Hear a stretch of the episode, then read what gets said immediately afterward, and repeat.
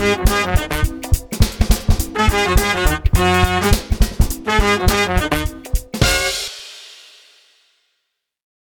everyone, welcome to another exciting episode of the Builders Build podcast. I'm your host, George Poo.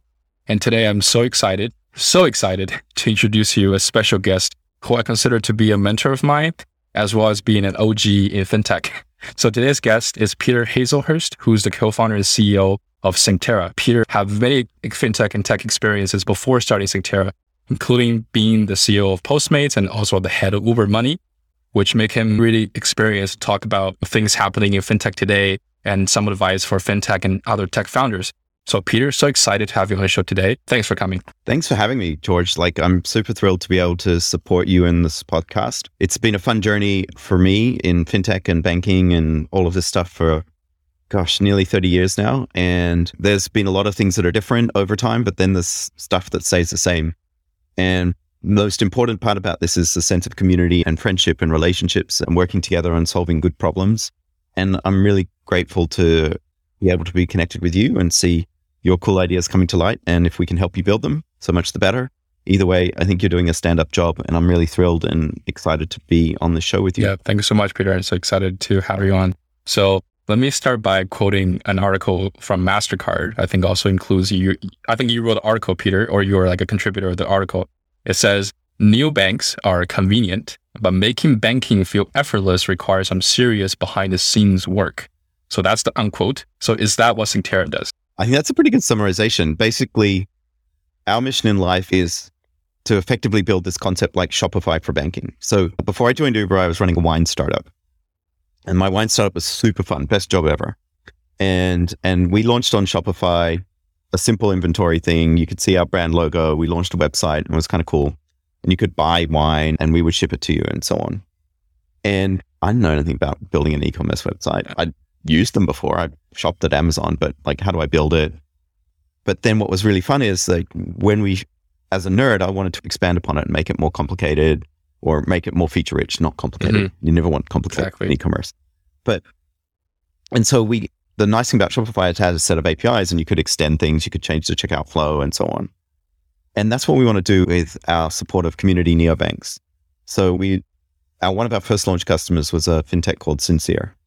Think of it as a neobank for people that love it. I colloquially call them pet bank. And Rob's a great founder and has spent a lot of time in tech. Doesn't really know anything about banking, doesn't want to know, and would love us to solve everything for him. Mm. And so in that case, he's like me running my wine startup. I didn't know anything about e-commerce, but Shopify helped me. What we're doing at Synctera is helping Rob build his neobank with everything from payments to account management to credits and all that sort of stuff, and connecting him up to a bank that builds the tech, the banking strategy on the back end. So we do both sides of a market. At the same time, we also have really sophisticated engineers and product founders and companies that want to expand their business from whatever they do today to something including fintech or banking as a service or whatever. And so we have this sort of dual strategy of founders that just want something to magically work to really sophisticated that want to have all the bells and whistles and the ability to control the payment flow and so on.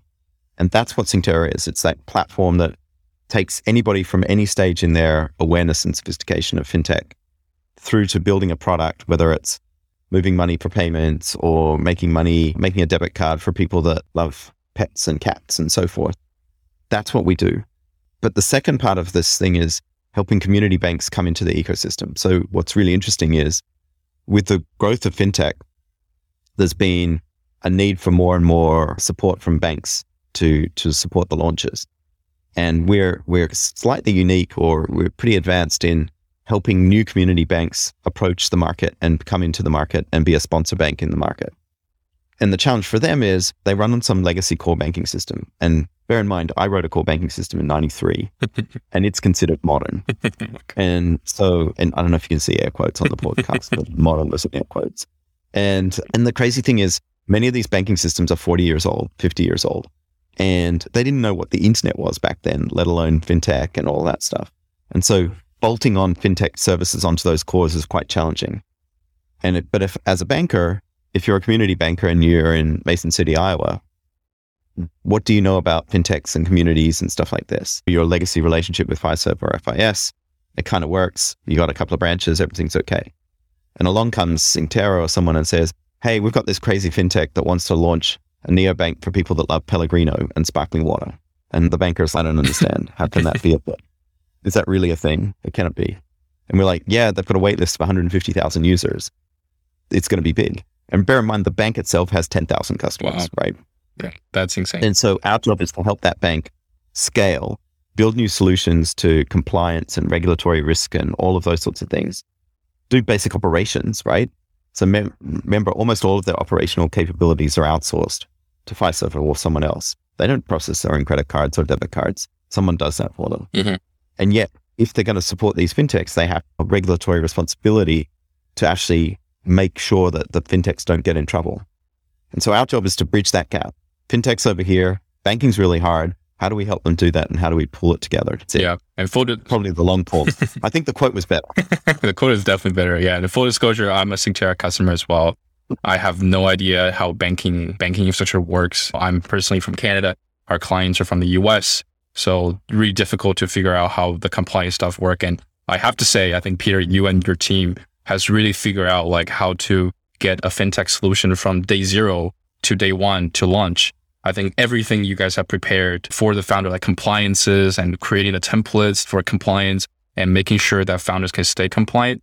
I, I think those things are really well done. So how do you, how, do, like, Peter, do you know how banking works when you start Synctera? Are you a banking expert? How do you figure everything out? So I think it's a combination of stuff, right?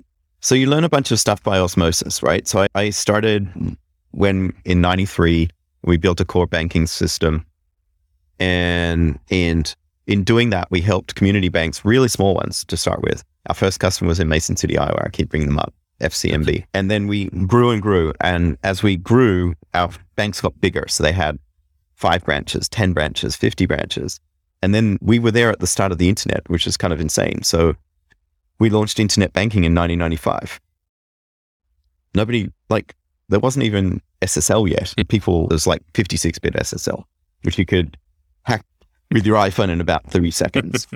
and so we did that. We launched ATMs, we launched virtual banking and all of these sorts of things. And over time, we then launched globally and we added support for different countries and so on. So you learn a bit of stuff about community banks. Mm-hmm. Then over time, I transitioned and I came to work at a company called Yodlee. And what we did was online banking for the really big banks, B of A, Chase, Wells, everyone.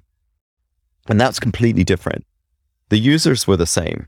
They just, their expectations and the way you interact with the bank changes. So with a community bank, you're and the core banking system, you're the nucleus. What you do matters. For the big banks, they've got a thousand times more people than you do. What was Chase's budget this year? 10 billion in IT mm-hmm. just for banking. Wow. And if you think of all the money invested in fintech, it was probably less than 10 billion. Yeah. Right. Exactly. And so we worked with these big folks and they teach you how to do stuff at scale with millions of users versus hundreds of users. And so you learn that. Then I spent some time at Google where we launched Tap and Pay and Google Wallet and Pay by Gmail and so forth. And that was very different. So that was like learning how to be a public brand company direct to consumer. Prior to my life at Google, everything I had done was supporting enterprises building stuff for their customers. Google was direct to consumer, which was really different. Mm-hmm. Then I did a whole bunch of startups, which were crazy and fun, like my wine startup. And then the last gig where, which was a little bit of an intersection of payments and banking and everything else was Uber. And Uber, you can imagine, is super complicated. It's 24 7. You've got payments happening in every currency you can imagine. We've got wallets everywhere. You've got all these different interactions. And so I guess when we started Synctera, there were two things that were important to me. One is to leverage all of that knowledge and value of working at different parts of the ecosystem from buyer to builder to seller to then also work with some great people that knew the space as well. So the people on my team are way smarter than I am in every respect. We have an amazing compliance lady woman. Her name's Sarah, and she knows everything there is to know as chief compliance officer. And like, do I know all the rules around compliance? No. I kind of think I know like most of them.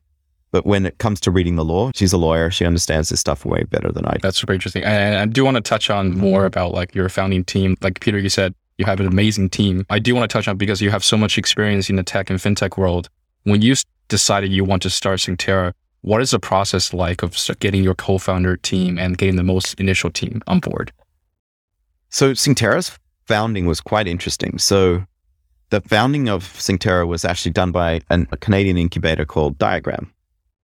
Diagram sort of rolls up into Portage and all of these holding companies, Sagard and so forth. And I think the main parent company is a thing called the Power Corporation in Canada. And and Diagram had this hypothesis that there was the need for a compliance management platform for community banks. Mm-hmm. They invested in that idea. This was in April of 2020. They hired one of my now co-founders, Dominic, as a product person to lead the design of whatever compliance would be.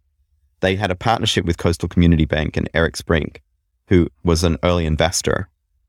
And they set about thinking about building a compliance thing. I didn't know anything about the company until as I was leaving Uber in sort of June, July of 2020. I got a call from this amazing fintech. I call him the fintech horse whisperer. His name is John Pomerantz. He, run, he works at a company called TrueSearch. And he's Peter, there's this amazing company. You should talk to them. They're going to build compliance software. And I was like, hold your horses. I have no interest in doing compliance software under any circumstances. Not going to happen. And he's like, oh, really? It's a really cool idea. They already have a customer. And I'm like, yeah, no, not really. And he said, will you at least meet one of the lead investors, this guy, Paul? So I met with Paul and it was really great. And, I, and, he, and he said, what do you think of your idea? And I was like, oh, I don't know. It's not that great of an idea. Or it might be awesome idea if you're, if you want to build a compliance company. I didn't want to do that. And he said, well, what would you like to do? And I was like, well, having just launched Uber Money and understood like the complexities and the challenges of having a big BD team and legal team and all this sort of stuff, I know how hard it is to build a neobank. And if you could make it really easy for a founder, as easy as Shopify, and you had a solution to the supply chain problem, which is there wasn't enough banks, that might be a cool company. And that was sort of June-ish, July-ish. And then I met with Chris, my other co-founder, online, and they were part of this network of folks connected to Diagram. And what do you guys think? Do you think this is real? And I hadn't really met either of them before. And we said, yeah, I think it's real. And I said, look, I'm not starting a company if we haven't met in person. And remember, this is the darkest days of COVID. And so we flew to Boulder Chris flew from Canada, knowing that when he came home, he would have to spend 14 days in his basement in, co- in quarantine. Actually, he had to spend it in a hotel. He wasn't even allowed to go home at that time. And Dominic flew in from Chicago. We landed in Denver. Mm-hmm. Denver was a hopping airport. I'd left San Francisco. There was like three people in the entire airport. oh God. Denver was. And I was like, where are all these people coming from? It's, you know, don't you know that there's COVID out there? We rented a car we were wearing a mask the whole time. We made our way out to Boulder. And we chose Boulder because it was considered the least COVID part of America oh, at the see. time. And uh, finally, I was like, look, I have to give you guys a hug. I can't do this. We're either in it all in or not.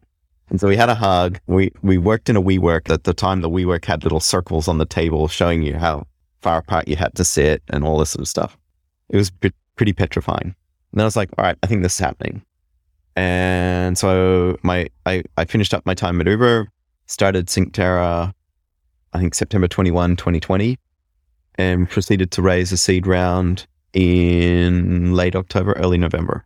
And it was fun. It was really fun getting the team off the ground, building the team, hiring all the other leaders, and building the team out has been a really joyous experience. Yeah. Not without stress. Like it's pretty stressful right now as we're ramping revenue. Mm-hmm but it's fun. Yeah. As a founder, I can understand why you're like, oh, when deciding to start, when someone pitched you to start a new startup, I definitely feel the same way. So, Peter, I do want to navigate. I think you mentioned it is a stressful time for you guys for the good because you're bringing more customers. But for broader fintech market and for the tech market, it has been pretty uncertain for a lot of companies, right? Since the Federal Reserve raised the rates, I think a lot of economic downturn for tech has been happening. Tech companies are entering a difficult period. At the time of recording, I think global fintech founding fell about 33% and a number of deals for fintechs are dropped 17%. So, Peter, you personally wrote an article or a post on LinkedIn.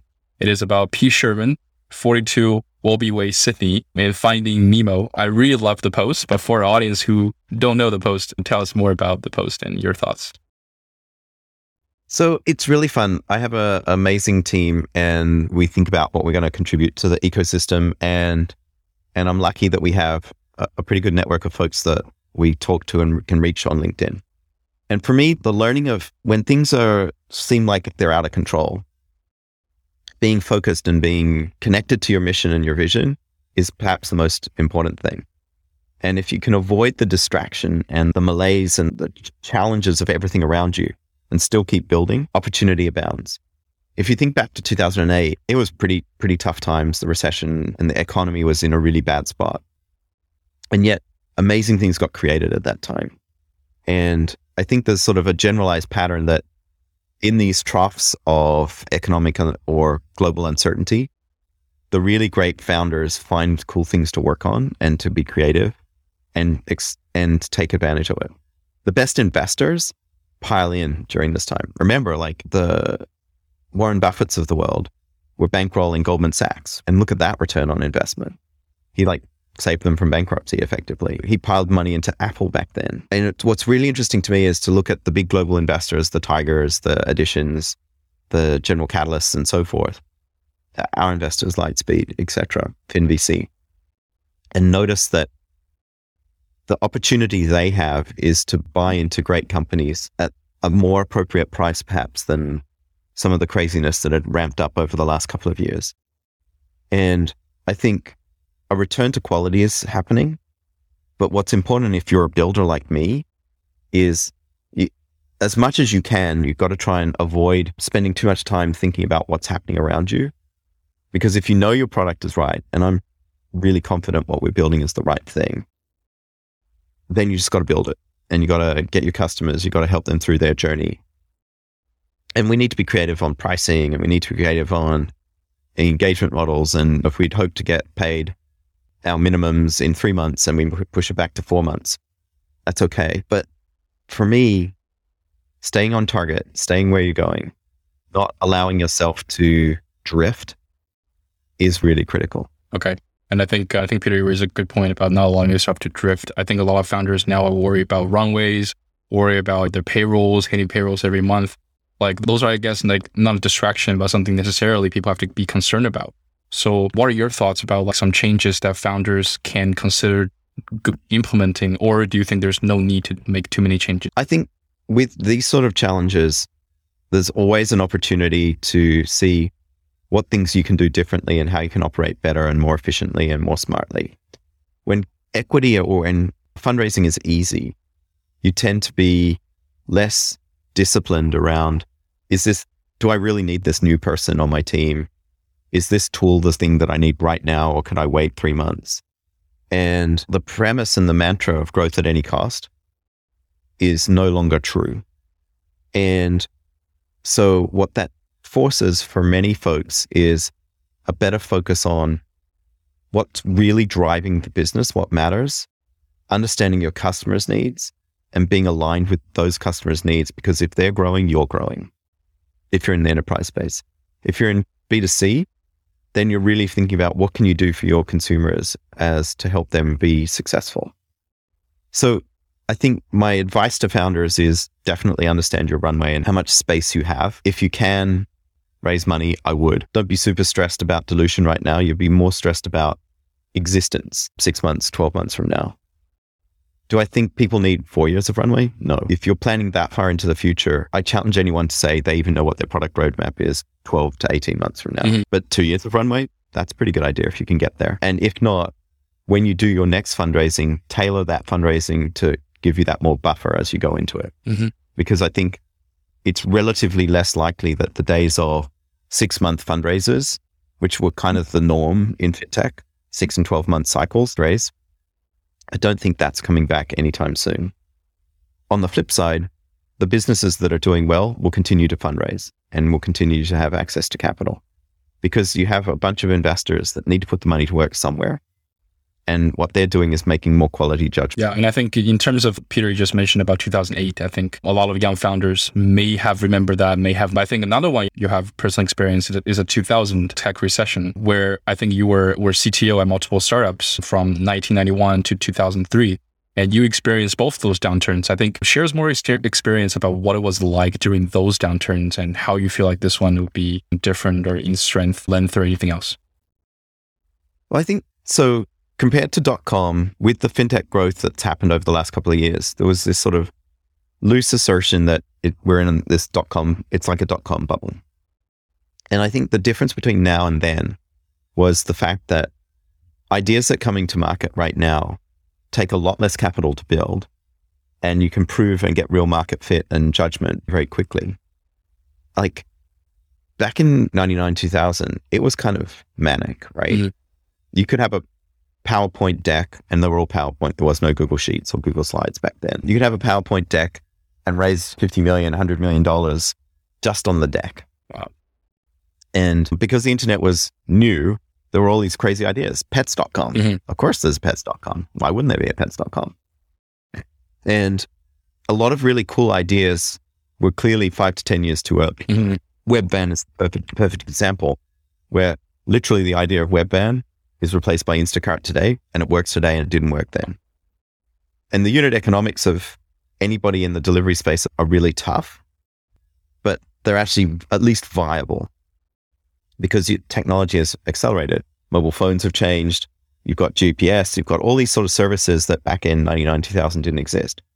So the corollaries of rapid inflated valuations feels the same as it was back in 99, but the difference is the companies are more likely to be real. And and that's really exciting. so that's what's different about that. I think more interesting was going through 9/11 and and dot com felt more of a largely a US phenomena, meaning most of Silicon Valley was just manic and crazy. And whereas when with 9-11, it was the whole world that suddenly shut down travel, suddenly shut down all of these things blocked businesses from growing and being stable. So I don't know. I've ridden the through, I've been through a bunch of these experiences. And what's fun is realizing that there are things you can learn from them and things you can develop and grow. And what I like to be able to do is to help founders who haven't experienced these things firsthand sort of have a steady hand on the tiller so they don't float their boat randomly in different directions. And if possible, help them point out things that they are going to break by mistake because they just didn't experience it before. And I think, Peter, you advise a lot of companies. So just have to point it out there. Like you spend a lot of your time advising, helping companies, and also being like a mentor for many Synctera companies who are using Synctera, including my startup. So really appreciate that. I think you spend a lot of time with founders. I do, Peter, what you talk about like for delivery startups, when it was founded in the 1990s, it was a bit too early. So it works now. So is that where we are with crypto and Web3? Are there solutions? Are do you see similarities between those two? I'm somewhat skeptical of crypto, I have to say. Okay. I think for me, crypto and blockchain in general has potential for promise, but has not actually found a use case in my mind that really moves the needle. Back in 99, 2000, there was this huge transformation that was going to happen to the internet, which might sound like Web3 today, but back then it was the the semantic web was the name of it. So basically, the web going from HTML to XHTML and XML. Okay. And everybody's creating domains and schemas from everything from fintech to supply chain and so forth. And the whole web was going to change 100%, 99, 2000. And I rode the bandwagon. I worked on a cool project called DNA for Financial Services with Microsoft and KPMG. And we created a whole schema to represent banking and fintech and all of this sort of stuff. And sure enough, nothing actually happened. It didn't. XML sort of was useful for a while. People were doing schema, and then we moved to JSON and all of that stuff. And to me, skeptical as I am, Web3 feels like a lot of rehashing of a lot of those thinking processes around if we all just agree on a spec, we can decentralize things and trust each other to do the right thing.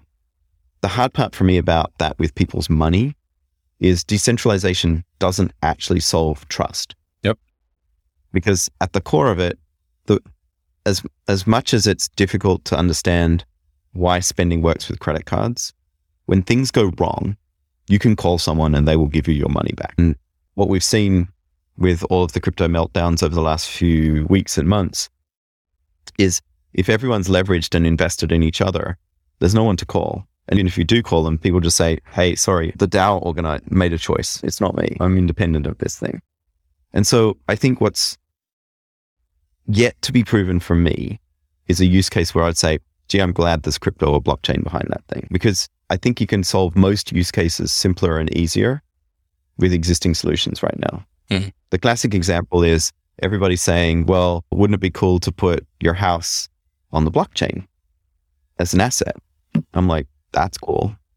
And I don't know if you watched the interview with Marka, where the guy was like basically saying, if I buy your house on the blockchain, that's cool. But do you think the local sheriffs are going to come over and help me evict you when you choose not to honor that purchase? Mhm. And the answer is no, because you, we can all agree on what the blockchain can and cannot record. But unless the rest of our infrastructure in life accepts that these are the new norms of documentation and that you don't need a trust document and you don't need conveyance of the house and so forth, no one's actually going to support you. And I think this is a really interesting time for us to figure out how to intersect this new technology and stack, which has potential, but actually intersect it into real life. Because right now it's very limited in utility to use cases that seem trustless. But buying a house, unfortunately, is a trust game, right? Mhm. Like if I sell my house here in Silicon Valley and unbeknownst to the buyer, I don't actually own the land. Yeah. That's kind of an important fact pattern. Mhm. And so then it takes somebody to build this trust based system to record all of that information. And where are they going to get it from? They're going to go back to the old records from the title companies.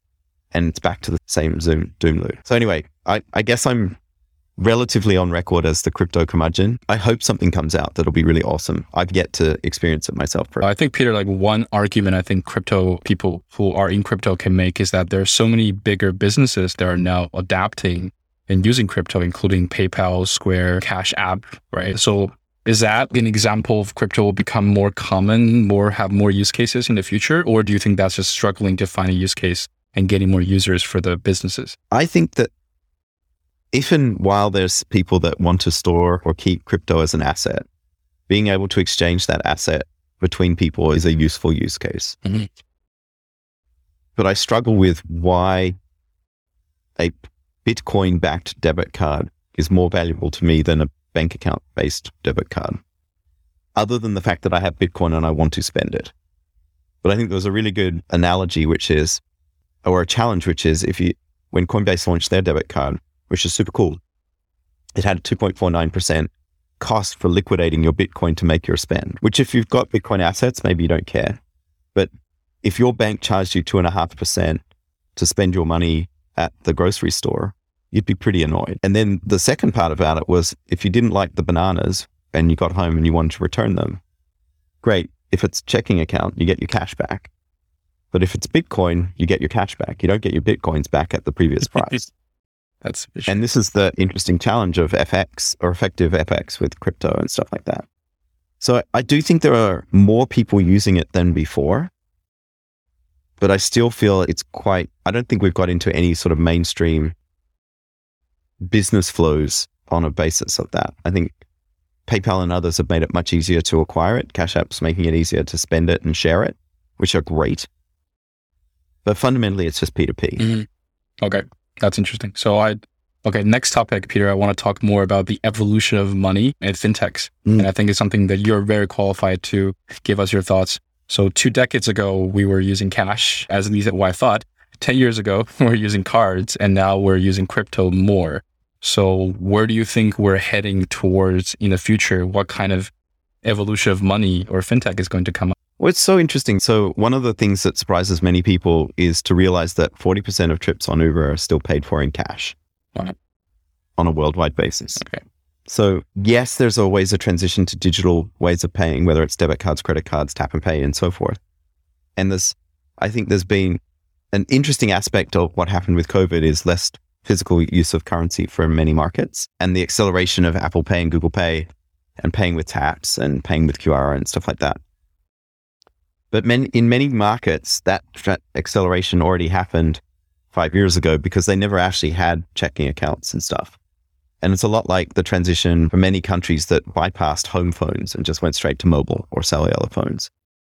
So I think there's going to be a continuous trend towards more digital purchases and payments. And if the form of payment, the actual unit of currency is crypto, that's great. So I think that trend is inevitable. Will we ever get away from cash 100%? I don't think so. I think there will always be a use case for it. It'll just be less over. It's great insight, Peter. So now I want to go to one of our final topics, which is building to scale. I think, Peter, there are many guests and founders coming onto the show who are in the earlier stages and never had, I guess, exits or experiencing scale. I think Synctera, of course, is still early stages, of course, but you have worked yeah. at many firms who are at the breakout stage or at the growth stage, like with Uber and with Postmates. So what was the experience? So what was it like to experience scale firsthand? Because it's so rare for people like me to experience. I think for me, Uber was by far the the most complicated and interesting business, and the scale was like astronomical. And I think that one of the interesting learnings is if you many interactions with consumers at Uber, we had hundreds of millions of interactions a month where people were getting a trip or buying food or whatever. It became really valuable to figure out the optimizations you could do even at the most micro thing and the most micro beneficial. One of the things we were lucky to have at Uber was an amazing data science team led by Mark on my team, Mark Belvedere. And one of the hypotheses we had was could we let a rider ride on Uber even if we knew their debit card was bad? And we would see this all the time. People would try and swipe and their card would be declined because maybe they were over the limit or whatever. And we had this really interesting hypothesis that said, what if we just let them ride? Will they pay us back? And so we launched this amazing feature that was informed by a bunch of analytics and data science that said our top 20%, 30% of riders We'll let you ride even if your debit card says you're out of money. And we'll just say, we gave you this trip for free. We're not for free. We want you to pay us back, but we didn't want to disrupt your day. Please come back tomorrow and pay us up. And we were lucky to have the scale to be able to see the patterns to say that was a good choice. And it was amazingly successful because we got a whole bunch of customers that previously wouldn't have ridden on us that might have then dual apped and gone over to Lyft or somebody else. And we created a ton of goodwill from a feature that if you and I had known each other in person, I'd have spot you the 20 bucks to ride home in your Uber. But because you're in this invisible machine, there wasn't that dynamic. And scaling allows you to do that. At the same time, the cost of making a mistake or things that you can do better are amplified by volume and scale. And so everything, all your decisions have a different sort of set of considerations whether you're doing something just for Sydney, Australia, or you're doing it for all of Australia, you're doing it all of the world, or just Southeast Asia. And that was what was really awesome about Uber because you could choose to launch stuff globally, you could choose to launch stuff in certain countries. And understanding the consequences of that became a really interesting discipline. So I don't know, Uber was really fun from a scale perspective and it just kept going. It never stopped. And when we're doing startups like Synctera, we're all excited about 10x week over week growth and that sort of thing. And Uber went through that phase and now is in the sort of one to 2x week over week growth, which is still insane. But when, when your operating business is doing thousands of trips per minute, everything just has to work. And the attention to detail is a really different game when you've got scale behind you. And in your opinion, has Synctera reached scale yet? Or are you guys still? Definitely not. We're very much at our early stages. I think we're a good year and two years away from really understanding scale in our business, which is really fun. And so for me, there's teams that are really good zero to one, get the idea, get to MVP, get to launch. There are teams that actually do really well from one to 100, one to 200 in terms of scaling. And then the really amazing teams take from 200 to a million. We're in that one to 100 space right now, which is really fun. And what I personally enjoy is trying to help the team grow so that they'll also be the right team for 200 to a million. And we can bring in really interesting talent that augments our different attributes and skills. Hmm. But it's hard. It's hard to find the right team member that can scale across all of those domains. It's, it's hard to build the right technology. And so a lot of teams think, I got to build for a million users when they start. The answer is don't do that. the answer is build for 100 users, build to 5,000 users. And then each time you go through these thresholds, figure out the next solution. I was talking to the team this morning, and good news is we've got like a lot of activity on our platform, but our cloud bills are expensive. And there's this balance of do you solve the economics, the unit economics early or late? And if you're lucky and you've got a reasonable amount of capital, you can afford to solve unit economics later and allow yourself to scale into your numbers. And what the challenge is always decision of is this a today problem, a next month problem, or a next year problem? And scaling is that constant analysis of hey, you really got to fix this right now because it's blowing up and we don't have a choice. Yeah, it's about saving multiple fires at once, even when you're scaling. So I think exactly. Yeah, so I think that's super interesting. So Peter, what's next for Synctera? let's say the next three to five years? You mentioned about scale, but what is your vision for Synctera for the future? I think for me, it's clearly an execution strategy around building the fastest and easiest way to build the future of fintech. And if we get that, what I'm excited about is seeing all the crazy innovation that just gets built on our platform. I'm very envious of John and Patrick when they started Stripe because they started in a nucleus of we've got this really cool idea. We don't really know how people are going to use it, but we're going to give it to everyone and see what happens. And some amazing companies in fintech were created on the backs of their platform, which was really awesome. And no one could have predicted all the cool things that people could do if you could make it easier to do a payment. Banking is in some ways more complicated than just payments. It's a superset and banking is super hard. And if we can make it really easy for people to try and experiment, I'm so thrilled and excited to see what people come up with, including you, George. I want to see what you do. Thank you, Peter. Yeah, I'm pretty excited to see Synctera becoming the next Stripe for everything banking. So thanks so much, Peter. I think I really enjoyed the conversation. Thanks so much for your all your advice on the down like the economy and what's happening around us. I think it's really reassuring coming from you. So thanks a lot for coming on the show today, Peter. Thank you, George. And look, I hope it's helpful for your listeners to to get this information. There's no crystal ball. I, I very much hope some of the bigger problems in the world right now, including the Russian invasion of Ukraine, resolve themselves sooner because there's so, so many people suffering. And we as a group of people and a country and a planet, we need to reduce, oh, excuse me, dog. We need to reduce this, this chaos and get back into the business of supporting each other and loving one another rather than our current fractious state right now, which is really stressful. And I'm particularly disappointed in all of the changes that are happening at the Supreme Court and the removal of the rights of women to be in charge of their own bodies. I think there are so many things we could do better, and we get frustrated in our own global conscience here. And I hope we can all align around some really great values to make a better place for everyone. And if in the very small way, fintech can help that and help foster people to be better than themselves, that would be great. Yeah. Thank you so much, Peter. I, I cannot thank you more for what you said. I think we need to unite as fintech, unite as tech, unite as the whole world, right? Whole countries to be able to make what we are a better place, where we live in a better place. So thank you so much, Peter, yeah. for coming to the show. My pleasure. Um, Thanks thank for having you. me. Builders Build, a BloomX podcast, is hosted by George Poo and does not constitute a recommendation for any organization, product, or service. For more Builders Build content, subscribe where you get your podcasts and visit bloomx.io to join us on Discord.